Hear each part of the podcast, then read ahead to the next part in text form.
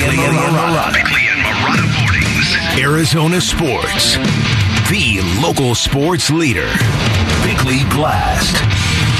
Welcome to My Nightmare is the Alice Cooper story. It's the name of his debut solo album released by the Valley Icon all the way back in 1975. But today I am co-opting that phrase as in Tom Brady to the 49ers, Tom Brady in the NFC West. Welcome to my nightmare. Now less than 48 hours after the 49ers were eliminated from their third NFC championship game in 4 years, there is no stopping the rumors. Brady needs a new team and a happy ending. The 49ers need a contingency plan for Brock Purdy and his torn elbow, and they need somebody who will punch a championship ticket for a championship roster before it's too late. And in the end, it all makes too much sense not to happen. And this is why I sincerely hope the Cardinals are still negotiating with the Saints over Sean Payton because for all of our troubles, dysfunction,